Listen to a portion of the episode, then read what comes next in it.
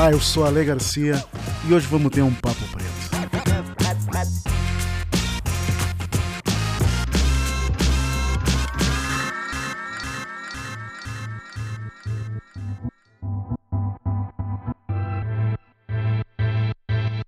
Eu achei que eu nunca veria Will Smith fazendo um filme sobre escravidão, porque ele desenhou a sua estratégia de ascensão mirando naqueles mesmos papéis que dariam a Tom Cruise.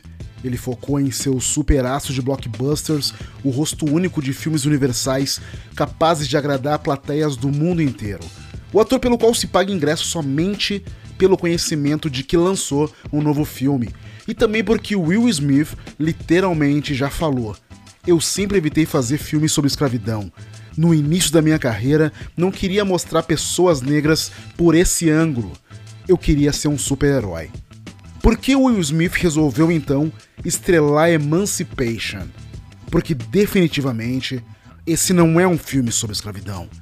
A nova empreitada de Will Smith talvez seja o que de mais próximo veremos de um filme de ação tendo a escravidão como um pano de fundo. E é aí que as coisas se complicam. O longa lançado pela Apple TV Plus, dirigido por Antônio Fuqua, transita entre o drama de prestígio, horrorosamente cruel, em toda a crueldade presente em retratar os massacres da escravidão, o suspense, o heroísmo de um thriller de sobrevivência e definitivamente um filme de ação. Então, espere menos paralelos com filmes como 12 anos de escravidão e mais com Django Livre. Exatamente o filme que Will Smith recusou do Quentin Tarantino.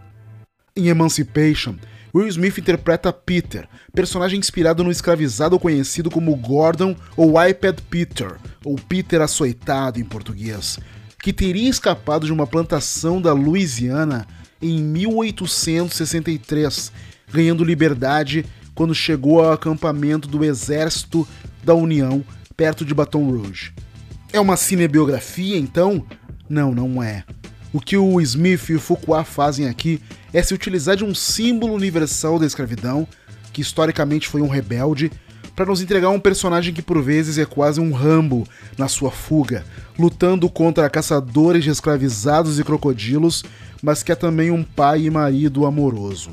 O que acontece aqui é que Peter não é humanizado, Sabemos que ele é um fugitivo perspicaz, repleto de táticas dignas de um membro de uma força especial de sobrevivência, e que ainda é definido por outro personagem como alguém que pode sobreviver a coisas que a maioria dos homens não consegue. Não é isso que se pensa ao ver uma imagem do Peter histórico se você procurar no Google. E se a fotografia do Peter açoitado, cujo registro é reencenado no filme, serviu para mostrar que os escravizados eram pessoas reais, com experiências reais, Emancipation se esforça para afastar essa verdade na sua transformação de Peter em um quase super-herói.